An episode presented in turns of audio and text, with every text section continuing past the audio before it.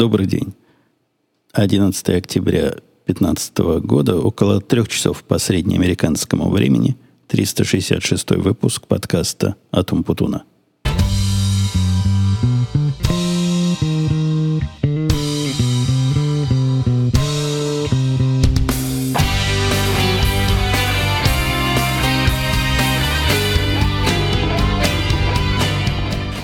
Это я в ожидании возвращения завтрашнего всех наших орлов в рабочую стезю и опять надвигающегося сумасшествия работы, ну, не сумасшествие, а возвращение работы в обычный гиперактивный режим, скорее всего, никаких возможностей выдержать ровно неделю у меня не будет, поэтому получайте прямо сейчас.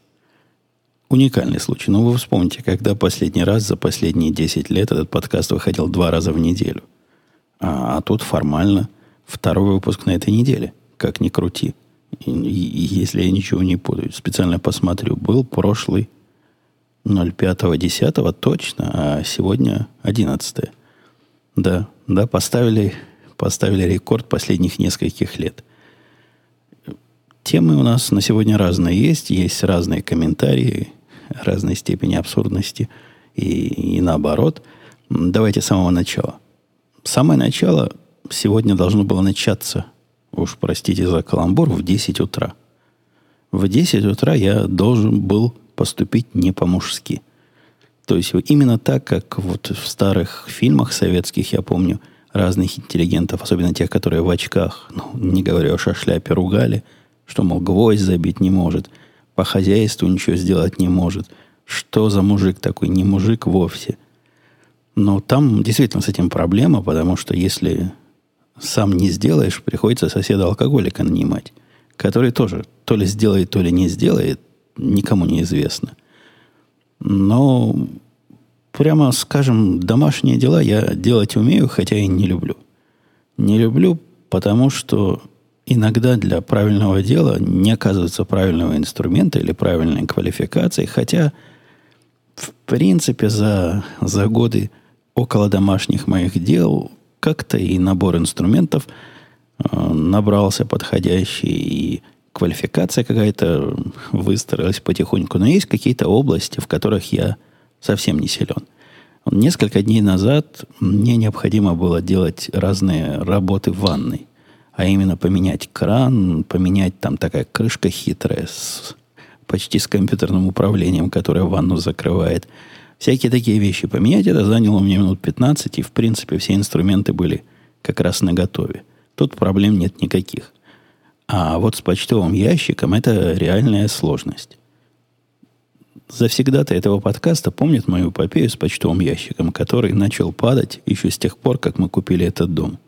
Стоит он перед домом на деревянной ноге, и эта деревянная нога с годами перегнила – вот та часть, которая в земле, частично сгнила, поэтому я его как мог на укороченной ноге туда засунул, зацементировал. Но то ли я цементировал плохо, поскольку я не специалист в области цементирования, признаю сразу. Прочитал инструкцию, как это разбавлять и куда это засыпать, и как это приутрамбовывать.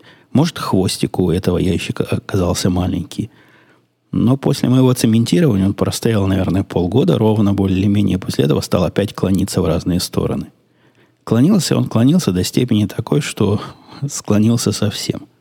Последние пару месяцев он стоял под углом, наверное, градусов 45, нагнутый в ту сторону, куда нагнешь, и болтался, как, как гнилой зуб, туда-сюда. Ну и понятно, с ним тоже, что и зубом произошло, он упал. Упал и лежит на земле – Жена мне велела его, значит, убрать с дороги, чтобы не позорить наш тупик. Ну, все тут такие аккуратненькие, стараются мусор выносить поздно ночью, а забирать поз- рано утром, ну, кроме нас, чтобы внешний вид окружающего не нарушать. А, а тут у нас ящик почтовый валяется. Оттащила я этот ящик почтовый, и на следующий день пошла жена, купила. Мне она не доверяла этого процесса, потому что я не тот куплю ящик – надо же по стилю подходил всему переулку. Купила такой, который подходит по стилю, привезла. Поначалу была идея взять этот ящик без подставки, поставить на землю, и пусть почтальон мучается. Ну, на первое время. А потом уж решим, как будем решать проблему правильным путем, долгосрочным путем. Не, этот путь не сработал. То ли им не положено нагинаться, то ли они просто ленивые, эти почтальоны. Но в ящик, стоящий на земле, нам ни одной почтовой пересылки не пришло. Такого быть не может, потому что каждый день куча разного бумажного спама приходит. Процентов, кстати говоря, 95, наверное, всего, что в этот ящик кладут, могли бы и не класть. Но, тем не менее, бывает там процентов 5 правильных поступлений. И ради них как раз весь этот сервис мы, мы поддерживаем. В общем, проблема стала ребром. Как ставить? Оказывается, вместе с ящиком жене в магазине выдали карточку чувака, который как раз специалист по установке. Есть такие специалисты по установке почтовых ящиков. Строго говоря, он не совсем по почтовым ящикам. Вот я взял его визитную карточку, которую там приложили. Он по всему. Он такой хэндимен. То есть муж на час. Его можно вызвать, он сделает список из 20 пунктов, некоторые даже и не понимаю. Но начиная от электрических работ, кончая работами облицовки, э, канализационные работы, ну, сантехнические, значит, работы, какие-то покрасы, все делает. Про ящик тут ничего не написано, но раздали, значит, я ему позвонил. Спросил, может ли он, занимается ли он этим на самом деле, может ли он к нам приехать, и сколько будет стоить. Вопрос, цена вопроса 90 долларов. Он сразу сказал 90 долларов. Наверное, с ним можно было торговаться, но мне цена показалась более чем адекватной за такую работу. Я прикинул ну, свое участие в этом деле, если я сам буду ставить. И по-любому получалось, что раза в три дороже получится, если я сам это буду ставить. Во-первых, какие-то инструменты покупать. Ну, ту же самую штыковую лопату, чтобы яму выкопать. Опять же, тот же самый цемент. Это уж не говоря о времени. Я понятия не имел, сколько у него займет процесс, но представляя себя, который пытается этот ящик второй раз в жизни в землю вкопать, ну, минимум час. Работа, поэтому чисто экономически мне пришлось поступить не по-мужски и согласиться с тем, что придет чужой человек и поставит нам ящик. Так и произошло. Пришел чувак, минут за 20 все сделал, причем видно было, что ставит он чуть ли не по 5 каждый день, у него работа доведена – до автоматизма, все закопал. Он даже не пытался закапывать в ту ямку, в которой старый был, поскольку там, значит, кусок еще остался. Он, ну, видимо, это была моя ошибка, когда я переустанавливал в ту же самую яму. И не мог его достаточно глубоко засунуть, поскольку сгнивший кусок там в земле все еще и сидит. Корень этот. Он выкопал совсем рядом ямку, туда все это, значит, установил, и ящик теперь стоит просто, ух, из пушки по нему можно стрелять и никуда не упадет. Я тут упомянул, что наши с конференции должны вернуться коллеги. На конференции оказался казус, которого просто не ожидали. Когда куда-то едешь, я во всяком случае, когда куда-то еду, если это не какой-то уж далекий остров, идея о том, что интернет там будет плохой или его не будет вообще, мне в голову не приходит. Ну, в конце концов, 21 век, интернет повсюду. Как его может не быть? Это такая базовая, понятная услуга. Найти даже отель такой, в котором нету интернета вообще, это, ну, это наверное, самый, самый дешевый придорожный мотель, где за 20 долларов в ночь, вот может там и не будет. Хотя, не знаю, не пробовал. А уж чтобы на конференции, которая проходит в роскошном таком, в таком понтовом отеле, где куда в отеле и на конференцию не пускают, если ты одет не по форме. Ну, вы знаете, такие понты иногда можно увидеть в разных голливудских фильмах. Такое и в жизни бывает. Так вот, что при таких понтах и не будет достойного интернета, в голову не приходило вообще никому. А реальность такой оказалась. За день до нашей презентации, даже не за день, а за ночь, вечером наши туда пришли орлы, установили телевизоры – вот, вы знаете, я даже не скажу, они сдали телевизор обратно или нет, по моей прошлой идее. Приедут, разузнаю. Короче говоря, установили телевизор и все подключили, включаешь, а все очень и очень медленно работает. Но понятно, медленно работает, значит, надо звонить мне и требовать «сделай быстрее». Я на нашей стороне все проверил, тут все летает. Но вот эти все страницы такие сложные и красивые, и навороченные, отдаются за считанные миллисекунды, а у них там прямо ждешь 10, 20, 30 секунд. Просто ждешь, ждешь, и не доходит ничего. Померили скорость на месте, ужаснулись, прослезились и начали думать, чего же делать-то. Я предложил им два варианта. Во-первых, предложил поднять ход-спот, ну, то есть точку доступа на телефоне, и через него выходить, возможно, будет быстрее. А во-вторых, этот вариант, по-моему, таки сработал в процессе демонстрации, пойти окольным путем. Ну, просто как Володя Ульянов. Мы пойдем другим путем. Так и я им предложил на, наделать э, фотографии, ну, скриншотов с экрана. Как скриншот это по-русски? Ну, вы поняли, о чем я говорю. Снимков экрана наделать. И вместо демонстрирования реальной системы, в случае, если уж совсем припрет, если это станет настолько плохо, как мы сейчас видим, если к завтра не починится, использовать их в процессе демонстрации. По-моему, так они демонстрировали. Я деталей пока не знаю, но они связывались со мной и говорили, какая была необычная и замечательная идея. Мы только этим и спаслись. Насколько я видел со своей стороны, они начали демонстрацию в таком в живом режиме, и, видимо, в процессе что-то пошло не так – ну, или пошло так же, как и за день до того, все очень медленно, и показывать живым людям невозможно, поэтому переключились на предварительно заготовленные, по моему гениальному совету. Ну, это банальный совет, прямо скажем. По моему банальному совету статические экраны. В общем, все, похоже, прошло как следует. Приедут, расскажут, а я с вами поделюсь. Насколько... На... Меня, меня самое главное интересует, вернули телевизор или нет – Потому что если нет, у нас вдобавок к двум ненужным кромбукам, которые мы, может, как-то как поиспользуем. Например, один я могу взять, будет второй запасной своей жене. На второй, по-моему, не будет никаких конкурентов у меня второй забрать. А вот что касается двух телевизоров, тоже интересный вопрос. Может, найдем и телевизором лишним применение китаец наш, вы помните моего китайца, моего работника, хотел сказать, с горящими глазами. Не, у него, если что горит, то не глаза. У него две новости. Во-первых, у него girlfriend завелась. И об этом он радостно всем рассказывал, не уставая. Но я эту историю раза три слышал, что вот завелась girlfriend, и он теперь как настоящий ходит а, с подругой. Ну, то есть подругу себе завел. Судя по, по его чрезвычайной радости, это или первая, или почти первая girlfriend, а он, заметьте, возраста моего мальчика, который уже один раз почти женился к, к, его, к его возрасту.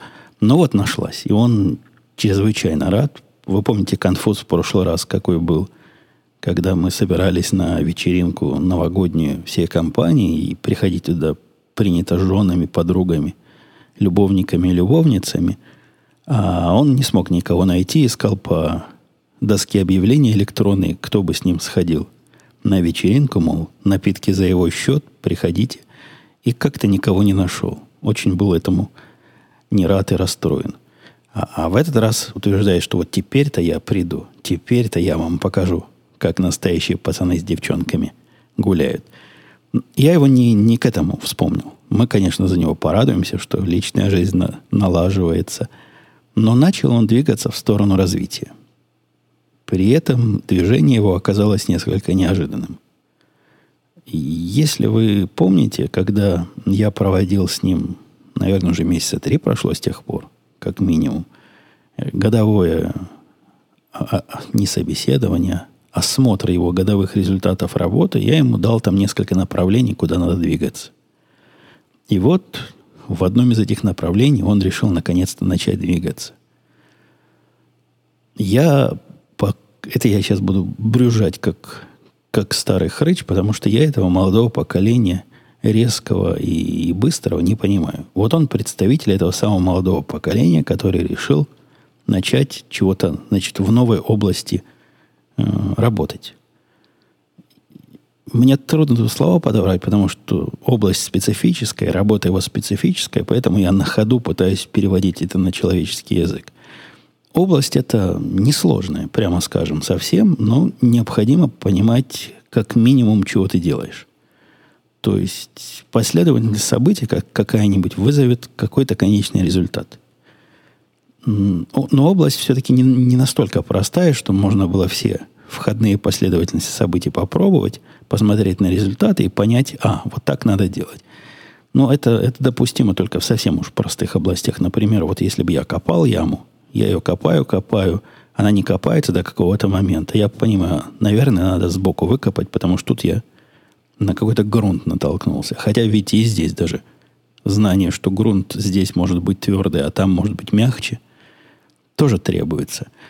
В области, куда он попытался применить свои отсутствующие знания, там гораздо большая вариативность, и, ну, реально надо хотя бы бегло почитать хоть где-то, хоть в интернетах, хоть в статьях, хоть в книжках, а хоть и спросить меня, собственно, чего я такое делаю. Идея вот такого глубокого исследования процесса и понятия, как э, его действие приводит к какому-то результату, ему не пришла в голову. И поэтому он начал пробовать. Ну, просто как в старом анекдоте, мол, что тут думать, трясти надо. Начал он трясти все деревья, до которых мог дотянуться – к счастью, деревья у нас достаточно дуракоустойчивые, но и у него хватило ума не трясти опасные деревья, поэтому то, что он потряс, нас не потрясло в свое время. Но потрясло вопросы, которые начал после этого задавать, вопросы были поразительные. Он пишет вопрос, который говорит, я вот это и это сделал, а оно работает не так. Я смотрю на список того, чего он сделал, и даже края мысли у меня нет, собственно, чего он этим хотел сказать. Ну, это тот самый случай, когда все буквы понятны, а, а слово как-то в голове не вырисовывается. Мне даже трудно себе представить, где он брал вот эти куски, которые он пытался запускать и которые он пытался применять, явно не у меня. Может, где-то по интернетам находил и, не напрягаясь чтением, какому это случаю подходит, какому не подходит, пытался использовать на наших системах. Вопросы были более чем парадоксальны, то есть показывающие, что э, отсутствие видения не, не, не то, что полное, а даже попытки не было это самое видение создать у себя в голове, у него в голове, и он просто берет, чего находит, и пробует. И ожидает результата. Это, наверное, какой-то признак, один из признаков безумия, когда берешь разные рецепты – без понимания, чего они делают, запускаешь и ожидаешь получить результат, который тебе нужен. Вот другой признак безумия, когда он это повторяет многократно, а он повторял каждое свое действие многократно. Ну, вдруг с первого раза не сработает. Надо повторить еще раз. Короче говоря, это огромный источник анекдотов. Он мне что-нибудь такое напишет с вопросом, почему не работает. И я тут ему в ответ то, что пытался этим сказать в течение какого-то времени, значит, выясняю, какого он результата пытался добить. После этого я уже сам не в себе от смеха, потому что смотреть на это без смеха, слез нельзя. Делюсь, значит, с коллегой, с другим. Мы вместе, вместе это дело обсуждаем и решаем, как ему объяснить, собственно, в какую область надо двинуться, чтобы понять, почему такие глупости даже спрашивать нельзя. Ну, это нет, спрашивать можно. Я всячески приветствую его вопросы, потому что иди знает, до каких бы проб он дошел. Сегодня он трогает что-то безопасное, а завтра вдруг тронет такое, за что надо руки отрывать. В общем, пока движение его в сторону развития в параллельной области идет, прямо скажем, так себе. При этом он все еще остается пристойным и вполне а, окупающим себя специалистом своей области, но по-моему, мы столкнулись с таким крайним случаем очень ограниченных возможностей, которые ограничены именно той самой областью, которой он занимается. И мне кажется, он, у него нет любопытства по поводу других областей вообще. Вот он нам чего попробует в другой области, не работает, ну, черт с ним. Значит, значит, область не моя, значит, пробовать дальше не буду, а уж почитать, почему. Или поизучать вопрос, не, это, это не тот путь. Слишком он горяч и слишком он молод. Столкнулся я тут на днях, это я уже к другой теме перехожу, с э, гримасами рыночной экономики. Да-да-да, я тот самый человек, который всячески тут вам эту рыночную экономику продвигает и пропагандирует. Вижу реалии кривую даже не усмешку, а кривую гримасу этого самого капитализма, который меня последние две недели обижал. Тот самый продавец интернета, который мне его поставляет долго, ну то есть почти всегда, он меня перестал радовать. Раньше я про него тут в основном хорошие слова говорил, хотя этот самый Comcast является худшей компанией по э, любви. То есть его меньше всего любят. И когда проводят опрос на, на худшую компанию года, он там непременно занимает первые, вторые, третьи места. Поскольку я у них блатной, то есть плачу в три раза больше, чем обычный человек, такой бизнес у меня, контракт с ними. Не то, что я плачу, работа платит. Сейчас эта работа, а до этого прошлая работа. Я привык уже совсем к другому сервису, к таким блатным они относятся совсем по-другому. И ну, по-моему, нормально относятся. Когда у меня проблема, они ее решают. И когда они не могут ее удаленно решить, они присылают человека. И если надо прислать человека, то он приедет в любой день, включая выходной, в течение двух-четырех часов. В общем, уровень саппорта, уровень, простите, поддержки вполне и вполне на уровне был. Теперь же у меня с интернетом нечто случилось такое странное, что в течение дня скорость заявленная – да, конечно, заявленная скорость обещанная, это не значит, что она будет мне доступна. Если мне обещано 50 скорость, 50 попугаев, то, в принципе, ожидать, что будет всегда 50 не стоит.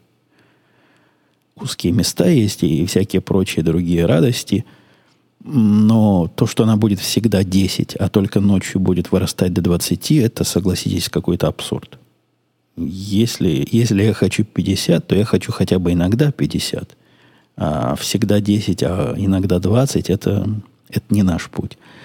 Там даже не в скорости дело. Я бы и с такой скоростью жил, ну, чего харчами перебирать. Там другие параметры технические начинают подкачивать, и длинное время отклика получается, и порой нестабильные соединения. В общем, целый ряд проблем, которые для меня близки к критическим. Я, если вы помните из прошлого моего спича и наезда на антиудаленщиков, как раз тот самый, кто работает издалека, и надежный интернет для меня не менее важен, чем надежный компьютер. Без, без интернета работать трудно. Можно, но трудно. И, и лучше не пытаться. В виде запасного, если мой Comcast падает, есть у меня, конечно, телефонный интернет. Телефон, через сотовый телефон – но на нем особо долго не посидишь, особо радости нет, и, и тоже это такое решение на случай аварии. Начал я с ними общаться и дообщался до такой степени, что решил нет. В этот раз они, похоже, то ли поменяли свой подход к бизнес-заказчикам стали к нам относиться как к обычным людям, то ли я попал на таких двух неудачных э, человек из службы поддержки, но они меня раздразнили совершенно. Настолько, что я решил от них отключиться и подключиться к кому-то другому. Но ведь капитализм, если эти не хотят за мои деньги меня как следует обслуживать, я пойду к другим, которые, казалось мне, которые захотят меня за мои деньги получше обслужить. На первый взгляд ситуация с выбором тут более чем пристойная. Есть несколько провайдеров интернета – разной степени скорости, разной степени качества, но при ближайшем рассмотрении оказалось, что такого же интернета, как от, э, от Comcast, мне, в принципе, получить не, полу- получить не получится. В общем, не купить мне такого интернета у кого-то другого. Один их крупный конкурент после долгих проверок пообещал мне 10-мегабитный. Вот в моей области 10 мегабит можно. Другой вообще смешной, 5 мегабит. Третий пообещал быстрый. Там можно файбер, для тех, кто понимает. Но после некоторого расследования оказалось, что вот до моего тупика они пока еще довести не могут. Но как только смогут, появятся у них возможности, свяжутся. Четвертая компания, которая мне казалась локальная, которая мне казалась очень многообещающей, у них там такой много чего на сайте обещано. Они вообще на мои звонки не отвечают на письма не отвечают, и, похоже, то ли они бизнес закрыли, то, им, то ли им новые клиенты уже не нужны. При этой кажущейся возможности выбора Comcast, по сути, на мои требования, это монополист. И мне придется вот есть этот самый кактус и дальше, и требовать от них правды и справедливости, потому что переходить от них некуда. Конечно, я могу, я от вас уйду, гады, все, брошу использовать как страшилку. Хотя, похоже, они не очень этого и боятся. Но реального места, куда уйти, нет, нету. Нету, во всяком случае, пока. Слишком большие компании, вот эти поставщики интернета, и действительно мелкими, с ними сложно конкурировать. Но справедливости ради, они ведь не монополисты. Вы видите, у меня есть выбор из трех-четырех подобных компаний. Просто разное качество, при этом и разная цена. А вот в этом самом высоком сегменте, в самом дорогом, надежном и быстром, как оказалось, конкуренции практически нет. Может, свою поднять компанию, которая исключительно этим будет заниматься обслуживанием дорогого сегмента и обеспечением его достойным интернетом – но из того, что таких компаний нет, видимо, дело это не настолько простое и не настолько подъемное для небольшой организации. Короче говоря, грущу, но с понедельника начну их дальше бомбить и давить, чтобы починили мне все, все то, за что уплочено. Вторая проблема этого самого общества потребления, проклятого, с которым я тут столкнулся э, за прошлый период, я даже по этому поводу хотел сделать странное. Написать заметку в блог – и там излить свой гнев без, без смягчений и приукрашиваний. Но скажу пару слов, потому что молчать дальше нельзя. В далекие-далекие, это, наверное, был в прошлый век еще, наверняка, или начало этого века, да нет, в прошлом веке, когда я завел себе сайт, не сайт, а точнее говоря, домен umputun.com, он обслуживался каким-то какой-то специальной организации, которая занимается регистрацией доменов. Есть такие организации за мзду малую, они тебе этот самый домен прописывают так, чтобы когда вы пишете подкаст.com.com, оно знает, куда пойти. Такая большая мировая адресная книга. Называется DNS. Это минутка политпросвещения. Короче говоря, я имел, начиная с начала, не с начала, с середины 90-х. Первый, по-моему, я в 95-м или в 96-м году зарегистрировал себе. Имел я разный опыт.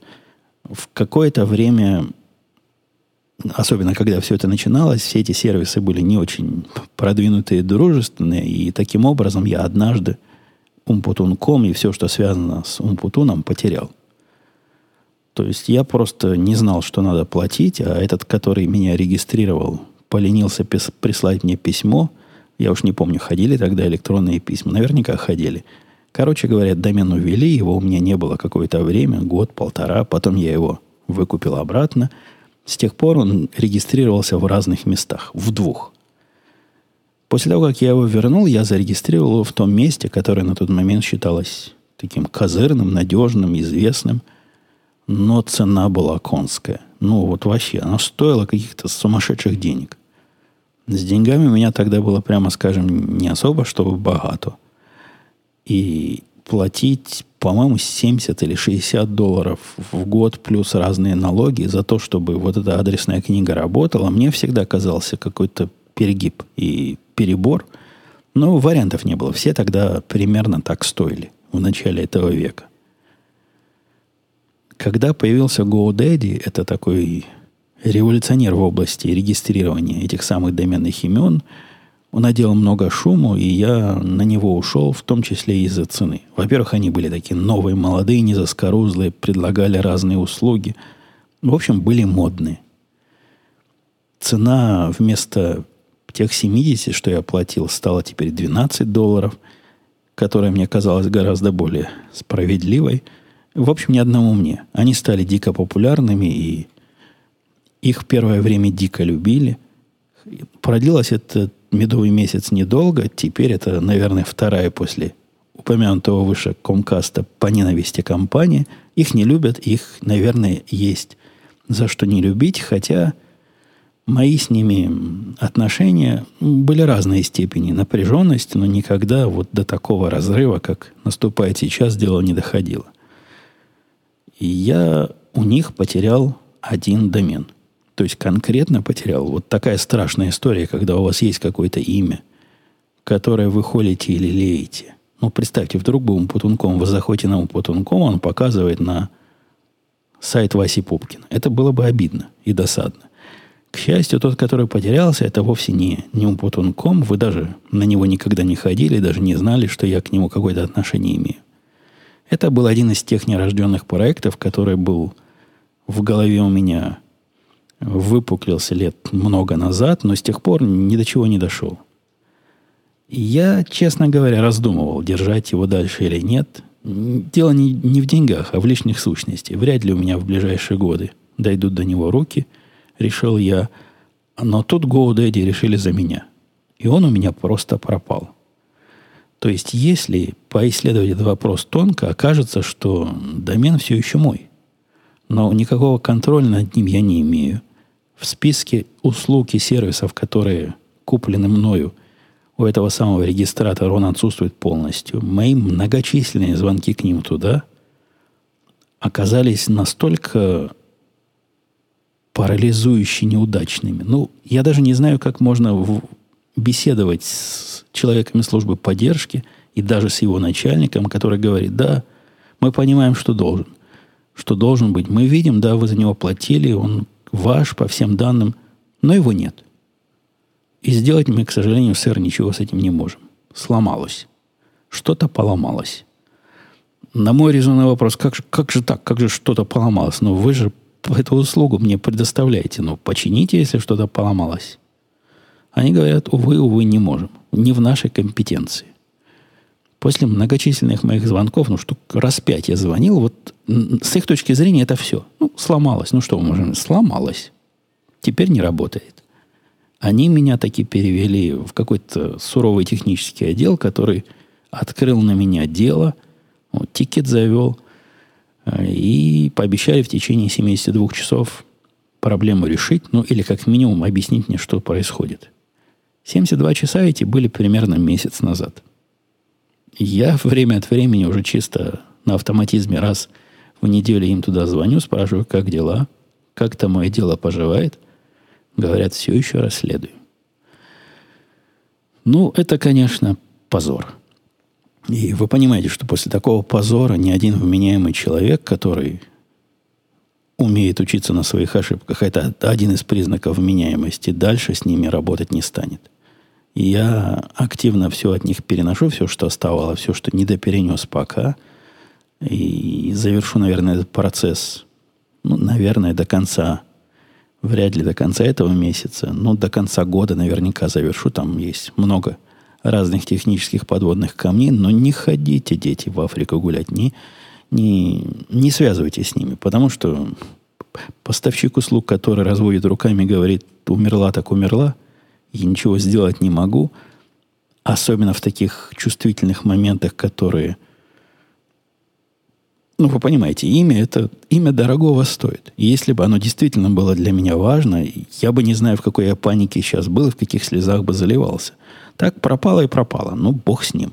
Но они-то этого не знают. Также может пропасть и любое другое имя, гораздо более весомое для меня. Короче говоря, бегом, бегом в сторону от них.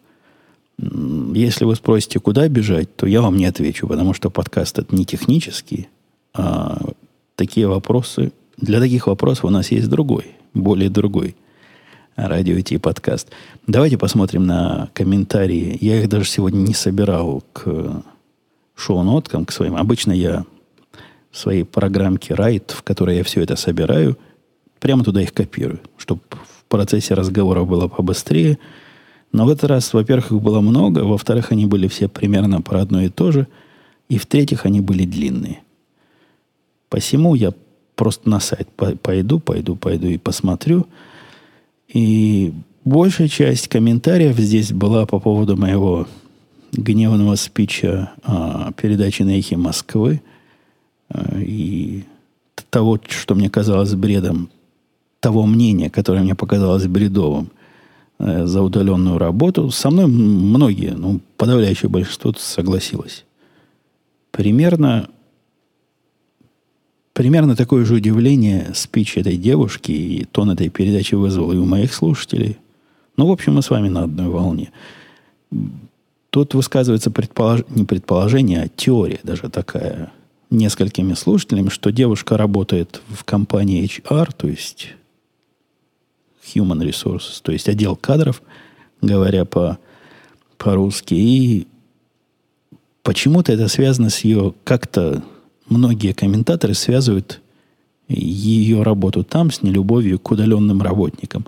Я не понимаю, как это связано вообще и в чем состоит специфика продажи удаленных работников. По-моему, по-моему, этим HR должно быть даже лучше, когда у них рынок, удален, э, потенциальный рынок, кому можно впарить свои услуги, растет. То есть не только в Москве или не только в Сан-Франциско, но и в других местах можно искать кандидатов. Ну и на фоне дефицита специалистов, они, мне казалось бы, должны приветствовать такое расширение тех, до кого могут дотянуться, но нет. Э, как-то это против, против их правил. И давайте посмотрим на какие-то, на другую тему комментарии. Аликум писал, привет, Умпутун, благодарствую, что въезжаешь в режим. Я даже не сразу понял смысл въезжаешь. Оказывается, въезжаешь, заходишь в режим, входишь в постоянный режим. Видите, я его даже опередил в этот раз. Аликум, вопрос по, про сторону твоего нового старого работника. Как ты смотришь на то, чтобы дать человеку возможность показать все, на что он способен в рамках творческой задачи на его выбор? Вот как он смотрит, допустим, на компанию, что бы он хотел продемонстрировать, или вообще, что крутое на выдуманном лаконичном проекте однодневки он мог бы показать. Я не скажу, что сам разделяю такую позицию до конца, но дурные мысли в голову табунами забредают. Я, собственно, с этого и начал, дорогой комментатор. я первым делом попросил ему показать мне какой-нибудь проект, который он считает достойным показа. Проект, который он показал, мне не виделся интересным и достойным того, чтобы по нему, и достаточным того, чтобы по нему чего-то сообразить. И я резонно, по-моему, предположил, что если дам его выбор, ему выбор сделать нечто на его вкус, то он мне что-то подобное и напишет. Ну, банальное, неинтересное и ни о чем не говорящее. С другой же стороны, мне было важно понять, с какой примерно скоростью он работает и какой отдачи от него ожидать. Хотя я с ним раньше и работал, как вы правильно заметили, но не в этой технологии, не в этом языке и практически в прошлом веке. Посему, что было тогда, что сейчас, это две большие разницы. Хотя идея, ну, наверное, идея выбрать, э, дать работнику в виде тестового проекта выбрать, что хочешь, сам напиши, она хороша. И я и наверняка и воспользуюсь, когда буду принимать людей таких более высоко, высокоуровневых. То есть на, на позиции, которые требуют большего творчества и меньшего формализма, и где мне не, не столько важно, насколько быстро он напишет, чем то, что он вообще может подобное написать, а самое главное, подобное придумать. И мое мнение по поводу тараканов вызвало э, комментарий, мнение про московских тараканов, о которых я, я же там сказал, только понаслышке, сам не видал. Рассказывали знакомые. Екатерина писала, что по московских тараканов их уже нет лет 10. Лет 15 назад бабушка, помню, травила, но с тех пор они куда-то пропали. За последние 7 лет два раза переезжала, нигде тараканов не было. У меня есть теория. Они решили, что Москва слишком грязная, холодная, противная, и все дружной толпой свалили на юг. И погодите, ну, это же ведь как с... Э, кого там в Австралии изничтожали? Змей – если эту нишу таракани уничтожить, то кто придет на их место? Если тараканы ушли, то что-то, наверное, еще более страшное. Еще какой-то жуткий хищник на их место пришел. Кто-то должен быть вместо тараканов. Кто-то занял их экологическую нишу. И если Москва такая грязная, но есть, наверное, какие-то звери, которые эту грязь любят еще больше тараканов. Это такая моя, мое понятие биологии и био, биоцикла. Но дайте знать, если, например, у вас вместо тараканов теперь крысы. Черт его знает кто. Или, например, воробьи. Какие-то звери, на, на мой дилетантский взгляд, должны вместо них были появиться. Э, дальше спрашивала Екатерина, еще возникает вопрос. Я вспомнил, что вы не любите мосты и стараетесь выбирать маршруты в обход. А как же вы ездите по эстакадам? Фактически тот же самый мост, разве что речки внизу нет. Вот это и есть разница. Это ведь какая-то психологическая проблема. Меня именно напрягает мост, который высоко, который метров, не знаю, 50 как минимум. Мосты, которые относительно невысокие, то есть до 10 метров над водой, не вызывает у меня никаких проблем. На этом же самом острове, после того, как мы уже туда доехали и через все страшные мосты переехали, там, чтобы с острова на материк попасть, надо было три моста переезжать. Там такая цепочка островов, соединенная мостами. Ни один из этих мостов, которые были над водой, не вызывал у меня вообще никакого, то есть совершенно никакого напряжения, потому что он низко, я предполагаю. Вот эти витые ажурные меня пугают, а эстакады нет. По эстакадам я езжу без, без всяких проблем. Мой психоз, видите, очень направленный и, и вполне конкретный. По поводу эхо Москвы, в России эту станцию называют эхо Вашингтона. Ой, господи, что ж такие за комментарии тут у меня? Э, я, кстати, про эхо Москвы и эхо Вашингтона недавно, слушая эхо Москвы, пришел к противоположному мнению. Была там передача по поводу... У них есть такая старая новая. То есть я просто слежу за списком их передач, потому что э, самый популярный Э, фит на подписку «Эхо Москвы». Это я сделал в свое время много лет назад. И с тех пор традиционно его поддерживаю. И время от времени приходят люди, про, просят добавить нечто, убрать что-то, что уже отвалилось. В общем, мне приходится волей-неволей быть в курсе, в курсе об их передачах. Так вот, была там в свое время передача «Клинч», где с одной стороны собирался представитель одной точки зрения, с другой стороны представитель другой точки зрения. Они там начинали в эфире схлестываться – изо всех сил. Послушав тут как-то на досуге клинч на Ихе Москвы, я даже не понял, куда я попал. Мне казалось, это оппозиционная радиостанция, ну, потому что не оппозиционных, а других. Ну, вот как, просто как комментатор писал, как юзер Джон писал. Эхо Вашингтона. Мне казалось, это эхо Вашингтона. Все проплачено Госдепом. Не, ну серьезно говоря, какая-то более-менее альтернативная точка зрения хотя бы в одном месте, казалось мне, должна звучать, и почему бы ее не послушать? Так вот, там не было никаких альтернатив. Я, когда эту передачу включил, оба были не согласны, но оба были какие-то представители вот того самого э, официального. Ну, я могу себе представить такую дискуссию где-нибудь на официальном канале. Зачем такое, такое позорище тянуть на эхо, где и тот прав, и тот прав, и оба несут э, то, что с моей точки зрения является полнейшей дичью бредом, упоминая через слово о том, кто на самом деле взорвал башни-близнецы. Они-то знают, кто взорвал-то на самом деле. И, в общем, оба, оба там кандидата друг друга стоили. После этого мне показалось, что эхо вообще скатилось в унылое, ну вот, скатилось совсем – и слушать его дальше не надо. Поэтому слушаю его в последнее время исключительно эпизодично и исключительно по привычке. Так что если это действительно эхо Вашингтона, и если действительно им Госдеп доплачивает, то надо с Госдепом связаться и потребовать мне, как налогоплательщику, более а, разумному использованию средств. Потому что там явно средства идут не туда. Не то они несут. И неправильно эхо Вашингтона у нас получилось. Максим писал, привет, Евгений. В выпуске про отпуск ты рассказывал о положительном опыте использования Kindle для чтения художественной литературы. Возник вопрос, какие книжки ты читал? Больше интересует, на каком языке, но если ответишь про название и авторов, то будет совсем хорошо. На русском или по-русски. В общем, на вот этими славянскими буквами, которые написаны тексты читал. Потому что для удовольствия мне читать книги на английском языке могу, но удовольствие заставляет меньше. Поэтому предпочитаю читать их по-русски. Я даже не скрываю, что я там читал, я просто не помню. Это был какой-то набор случайно выбранных книг, без всякой особой системы, выбранных по рекомендациям разных знакомых и малознакомых людей. Но вот из того, что я там достойного прочитал, вот этот самый фильм «Марсианин», который – вышел на экраны.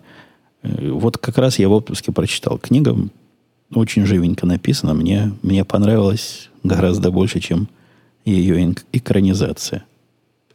«Привет, Евгений», – писал Абашев.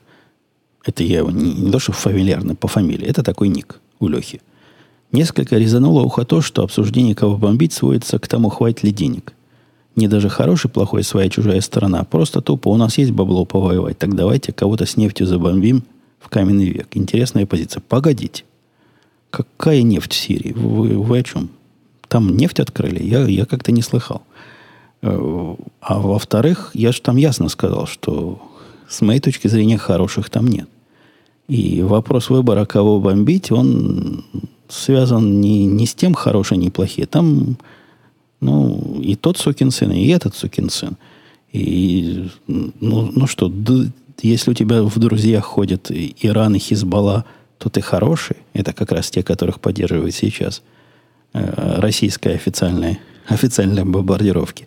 Или, с другой стороны, ты, ты отвязанный суннит, и степень твоей близости к Аль-Каиде, она разная, но, но достаточно ощутимые, ну, тот же самый ISIS и, и прочие организации. То есть, кто из них хороший, и это надо сильно напрячься, чтобы найти там хорошее зерно. Посему, да, получается, что бомбить их надо исключительно по политическим причинам. А, возможно, их и бомбить не надо, пусть они сами себя. А мы со стороны посмотрим. Но я тут, у меня позиция-то заинтересованная. Мне то, что Израилю хорошо, то и мне хорошо. С точки зрения Израиля, мне кажется, вот это усиление Ирана, это одно из самых плохих развитий событий, которое может быть в регионе. Поэтому я это крайне и активно не приветствую. Посему бомбить надо, дорогой Абашев, других. Но вопрос такой, когда в очередной раз уже собирал бассейн, то подумал, что пора бы переходить на цельно врытый композитный и не заниматься такой ерундой каждый год. А как поживает ваш агрегат? Не думали ли про апгрейд или упрощение каких-либо? Удалось ли в этом году вообще покупаться? Хороший вопрос. Жена сказала, когда мы наконец этот бассейн выбросим. Лежит только место занимает, потому что второй раз или третий раз мы его точно ставить уже не будем. Да-да, это какая-то плохая идея была с этим бассейном. То есть кажется, что в принципе, денег немного, и он такой переносной, можно налить, залить, но возни с ним не стоит она овчинка этой самой выделки. Действительно, надо выкапывать стационарный и, видимо, нанимать специалиста, который будет ходить за ним, ухаживать, потому что самому этим заниматься, но тоже определенная работа, которой даже не, не такие ленивые, как я, из моих коллег, которые там любят сами все поделать, и то нанимают специальных людей для того, чтобы следили правильно за бассейнами, поддерживая у них там какой-то баланс, травили их как надо вовремя. В общем, приходит человек раз в две недели, делает какую-то магию, и у тебя бассейн чистый и, и не цветет. И еще Андрей Лопаков – который мне известен по разным другим комментариям, таким э, стрёмным комментариям. Это как раз один из тех комментаторов, я рассказывал, когда читаешь его длинные тексты, начинаешь пугаться, потому что не знаешь, что от таких людей ожидать. Э, я бы советовал, даже не в связи с комментарием Андрея, а в связи с здравым смыслом, не писать длинных комментариев. С ними есть совершенно конкретная и серьезная проблема. Да, я понимаю, мы с вами не в, не в одинаковой э, позиции находимся. Я могу тут долго и много говорить, а вы ограничены. Я пытаюсь вас ограничить короткими комментариями. Но этого, я об этом не раз говорил, есть простой технический смысл. Длинный комментарий я не то, что прочитать в подкасте не смогу. Я его даже обозреть до конца не смогу, потому что превращать подкаст в ответ – на длинный и, видимо, выстроенный спич Андрея я не, не хочу и не буду. Да-да, у меня есть такое право. Такая, я бы даже сказал, привилегия выбирать то, о чем мне хочется говорить, и то, о чем мне не хочется говорить. Э, Андрей Лопаков утверждает, что я тут упиваюсь своей удаленной работой на дому батенька. Это так он меня называет. Ибо большой вашей заслуги тут нет. Ну, тут сложно. У него фразы некоторые легко понять, некоторое сложно, но то, что моей заслуги тут нет, это сквозит через весь его спич, который мне кажется очень лузерским. Я, я не хочу Андрея видеть, я не знаю, чем он занимается, но позиция, которая там дальше рассказывается, она в том, что кому-то в жизни везет, кому-то нет. И тем, кому повезло, должен помалкивать в тряпочку, потому что есть масса других, которым не повезло. С точки зрения комментатора, повезло, значит, нам, программистам и людям в компьютерной области, потому что мы вовремя тому, чему надо, выучились, и теперь пожинаем плоды с дерева своего везения. Мне это кажется сильным упрощением, и почему я назвал это лузерская позиция, это самая лучшая отмазка для того, чтобы сидеть на пятой точке и не пытаться делать ничего, потому что тебе уже не повезло, а повезло кому-то другому. Это ерунда полнейшая, на мой профессиональный взгляд, потому что в доме напротив меня, который больше моего дома, видимо, живет человек, которому повезло еще больше. А занимается он совершенно офлайновым бизнесом, продает мясо. Занимается вот мясными э, перевозками. Тоже, кстати, работает из дома. Можно и мясо продавать из дома. Соседи с, эти справа от меня, ну, зависит от того, куда лицом. Соседи слева от меня, они занимаются каким-то артом.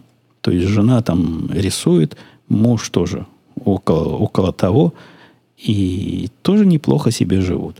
Я не знаю, есть ли у нас на переулке еще вообще программисты, не проверял специально, но как-то все эти люди нормально себе живут. И в жизни им не так с точки зрения Андрея повезло, как мне. Они, скорее всего, не программисты, или многие из них не программисты. Ну, или хотя бы какие-то из них не программисты, я могу сказать точно. В, рядом с моим домом, который я снимал до покупки этого, жил совсем уж простой человек из пролетариата.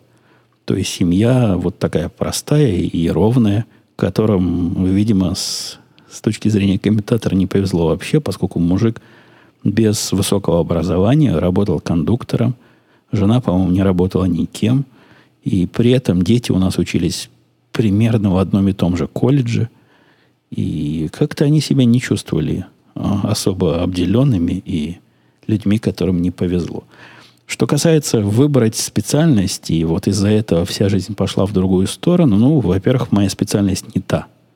То есть то, чему я учился, это не то, чему, чем я занимаюсь первая работа моя вообще не была связана никак. То есть совершенно никак с тем, чему меня учили. И для того она была серьезная, конкретная работа. То есть такая, которая, опять же, была домашняя. Я работал в удаленном режиме, и почему бы мне этим не упиться? Я этим упьюсь. Так вот, для того, чтобы эту работу сделать, мне пришлось э, освоить абсолютно новую область. А это было в 80-е годы, в конце 80-х, и никаких интернетов не было. И освоение этой области, ну, чтобы вы поняли примерно, о чем я говорю, вот представляете, вы в токарь-фрезеровщик. И в этой фрезой можете чего угодно сделать. Вот я был к тому моменту фрезеровщиком, которого, у которого есть фреза, и он с этой фрезой ходил искать работу. На работе, которую я нашел, мне сказали примерно так. Ты, чувак, фрезой все умеешь вырезать, сделай нам, пожалуйста, крыло самолета. Но так, чтобы он взлетел. И вот это вся постановка задачи. Самолет должен лететь. Где я, где аэродинамика? Самолет, чтобы взлетел, это же не просто фрезой надо аккуратно вырезать. Чертежей никто не дал. То есть придумай себе сам, пожалуйста, вот все и разберись в этой области, но сделай, чтобы оно летало в конце концов. С тех пор по жизни я не уверен, что это моя специфика. Но вот таких самолетов, которые надо было, не то что крыльев, со временем приходилось целиком и самолеты делать, возникало все больше и больше. И я не вижу в этом никакого везения. Образование к этому относится весьма и весьма условно. И моя близость к области строения самолетов примерно такая же, видимо, как у Андрея к области любой другой, в которой он считает, что ему не повезло – и значит, он не тем занимается, какой-нибудь биологией, ботаникой. Ну, я знаю человеков, людей, которым повезло с их точки зрения еще больше, и которые с программированием не связаны вообще, вот в нашей финансовой области, и которые смотрят на нашу область как на шаг назад. Посему какая-то это ерунда. Ну, я повторюсь, какая-то, какое-то это упрощение и самоуспокоение. Ну, нельзя так я бы это даже не завистью назвал, а вот такими простыми теориями. Нельзя вот такую простую теорию ставить во главе своего мировоззренческого угла и объяснять ей то ли свои неудачи, то ли чужие достоинства, при этом пеняя чужим, что вот вам просто повезло, а мы на самом деле здесь судьбой обижены. Да нет. Если вы судьбой обижены, то с большой степенью вероятности, потому что ленивы, неактивны и недостаточно хотите того, чтобы быть перестать этой судьбой обижены. Бывают разные случаи, конечно, бывают. Вы мне можете там написать, что вот я без, без глаза, без ноги, без еще без чего-то, без головы, поэтому мне не повезло. Да, бывает, кому не повезло. Вот случаи, когда кому-то не повезло конкретно, я себе могу представить. Но случай везения, за исключением, если вы родились э, сыном Рокфеллера, я, я не признаю. Это не везение, это закономерный результат труда и напряжения, и постоянного учения, и постоянного, постоянной мозговой деятельностью, которой люди моей профессии просто обязаны себя напрягать все время. Я не знаю, есть ли другие специальности, в которых настолько много хорошего, плохого и нового надо постоянно учить, чтобы быть хотя бы в струе э, своей текущей профессии, наверняка есть. Но это тоже даром не дается, и это тоже везением не объясняется. Ладно, все. Давайте на этой поучительной ноте я буду сегодняшний разговор заканчивать. До следующей недели, надеюсь, вернулись в рельсы и рамки. Пока. Услышимся.